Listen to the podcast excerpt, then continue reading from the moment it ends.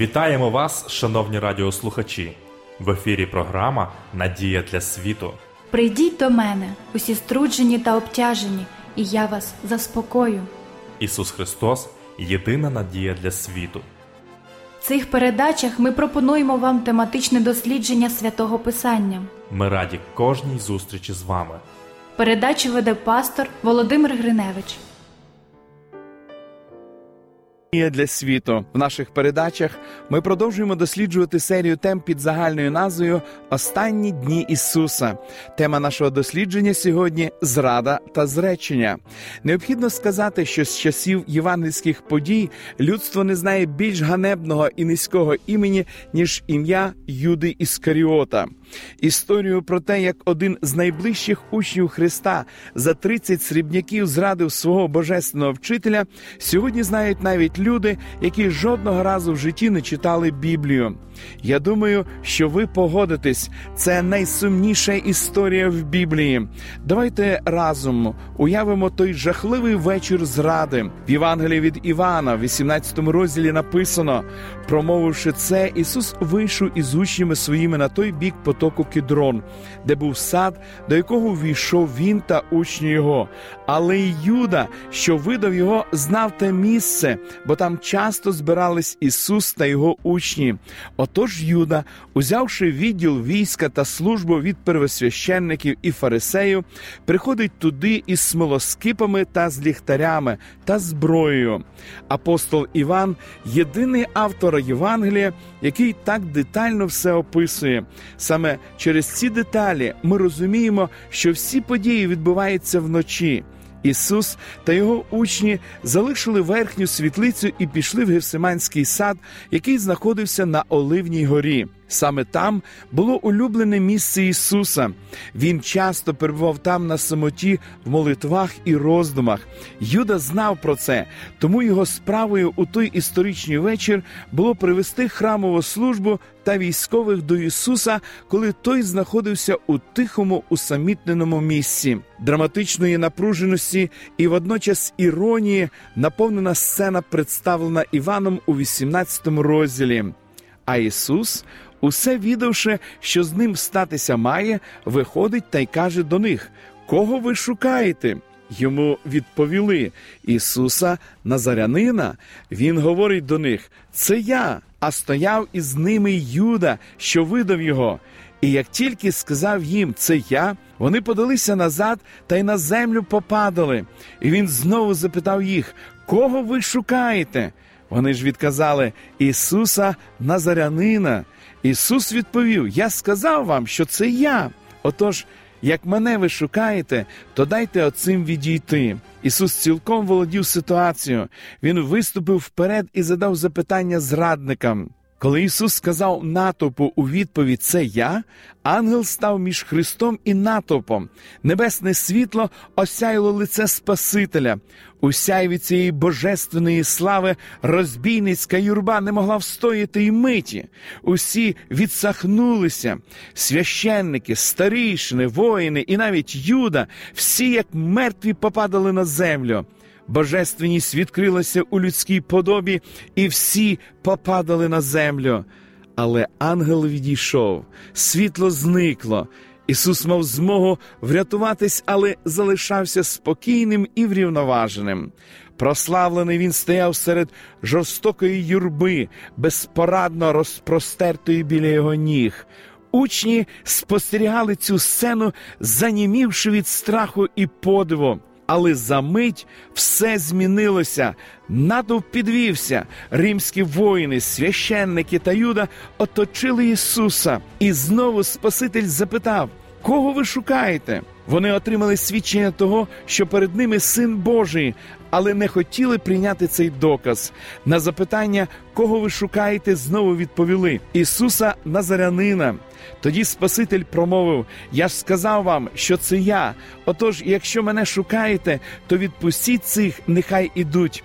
І він показав на учнів.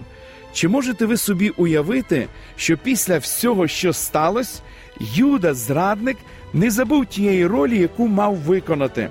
Наблизившись до Ісуса, він узяв його за руку як близький приятель і зі словами Радій учителю поцілував його кілька разів, роблячи вигляд, що співчуває йому в цій небезпеці.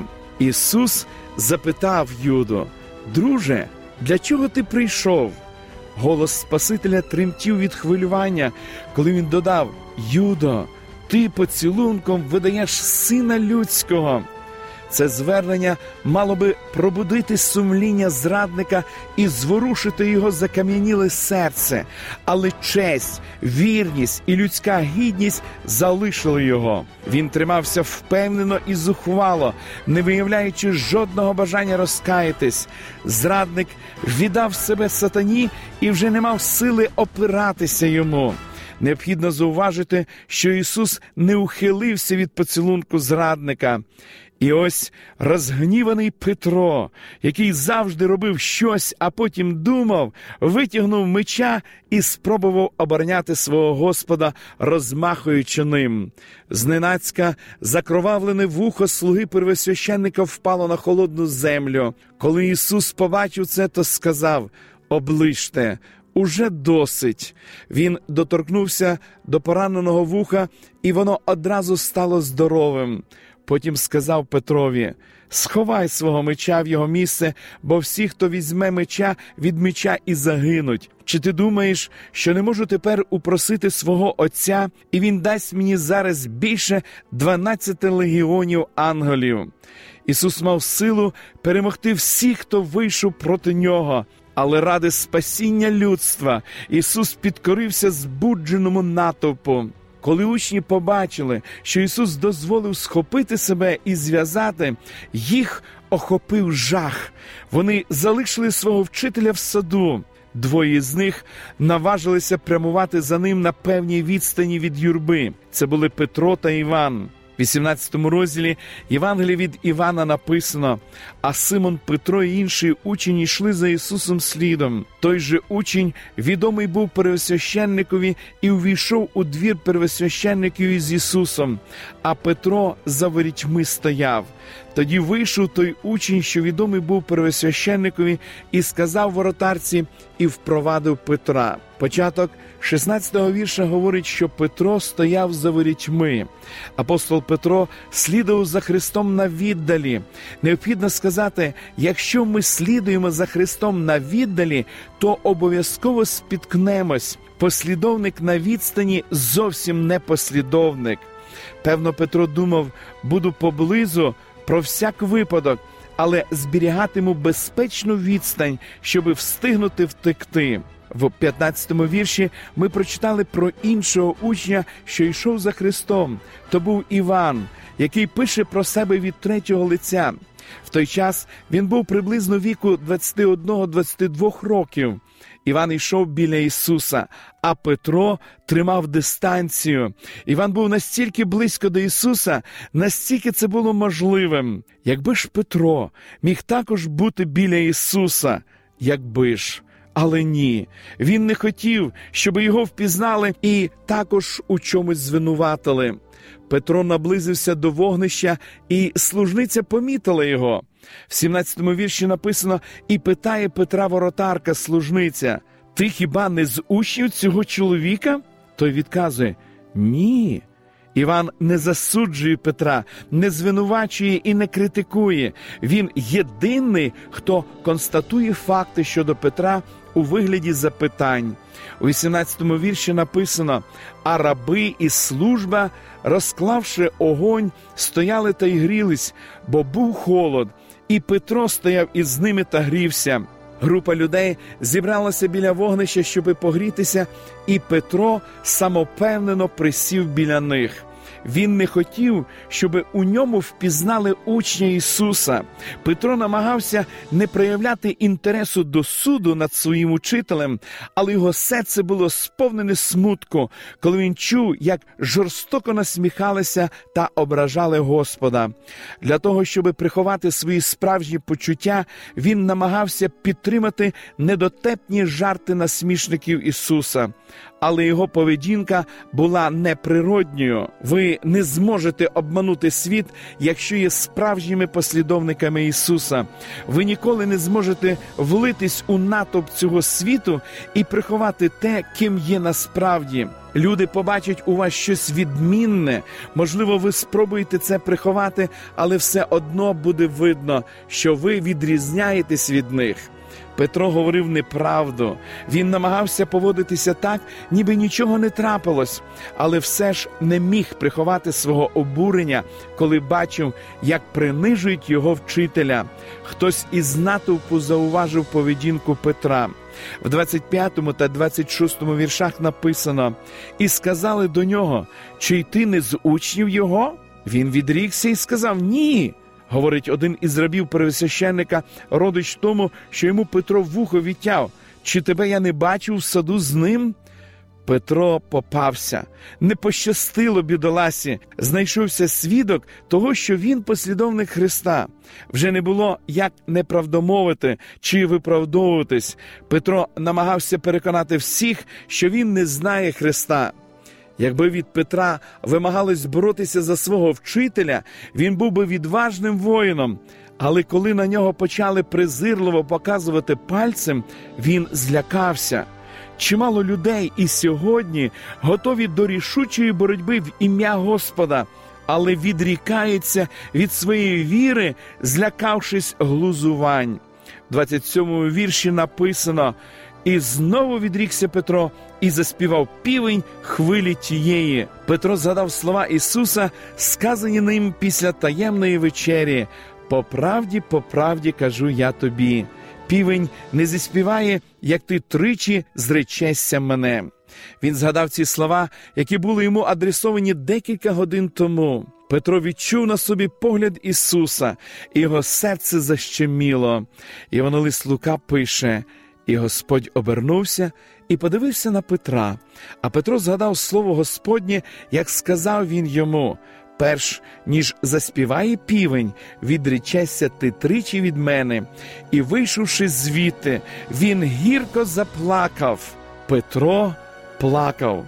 Що ж він міг ще робити після того, як зрікся свого найвірнішого і найкращого друга? Хвиля спогадів нахлинула на Петра. Він пригадав усе чутливе милосердя Спасителя, його доброту і довготерпіння, лагідність і поблажливість до помилок своїх учнів. Петро пригадав і слова перестороги. Тепер він із жахом думав про свою невдячність, обман і віроломство. Не думаючи, куди і чому іде, Петро опинився в Гевсиманії. У його пам'яті ожили події, які відбулись тут лише кілька годин тому.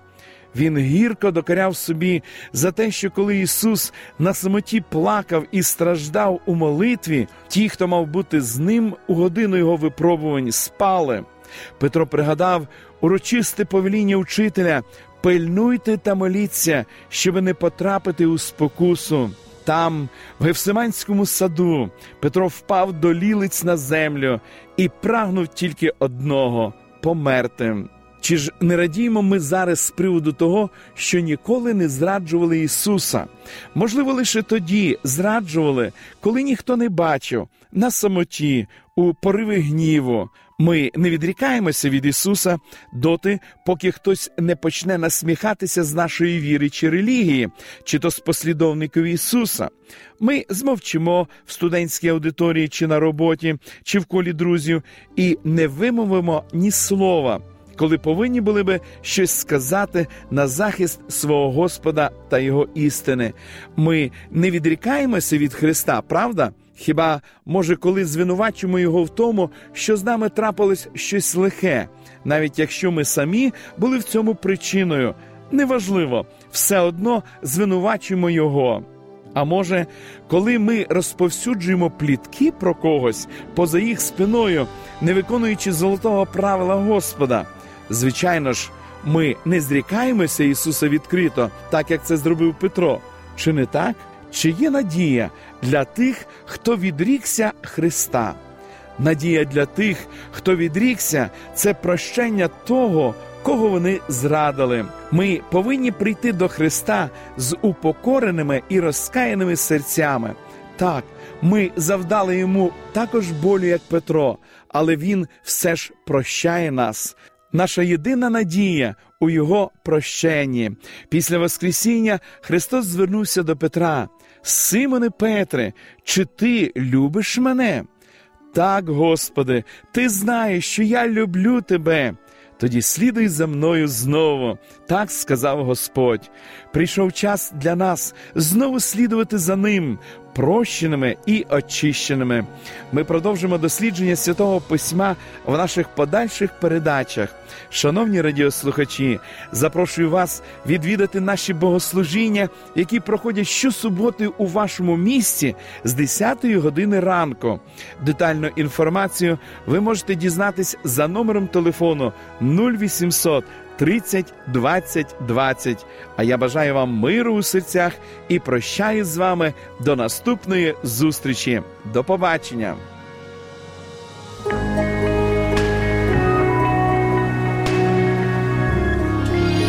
Живи з надією. Радіо Голос Надії.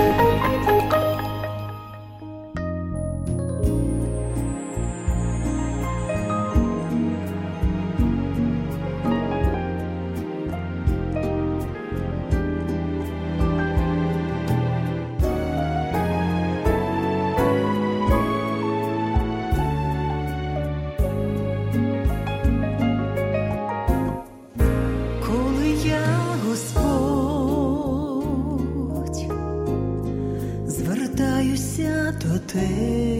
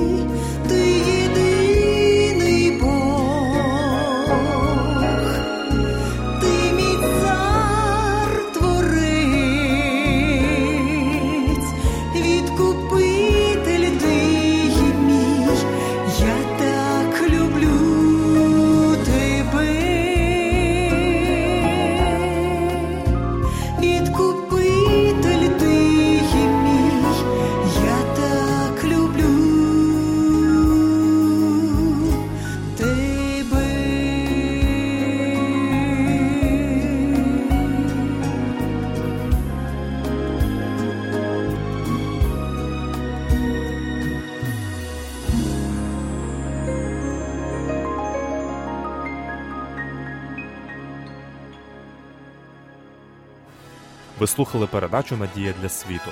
Ми будемо раді наступній зустрічі з вами. Для кращого розуміння святого Писання пропонуємо вам біблійні уроки під назвою Дивовижні факти. Ви можете отримати їх, зателефонувавши за номером 0800 30 20 20.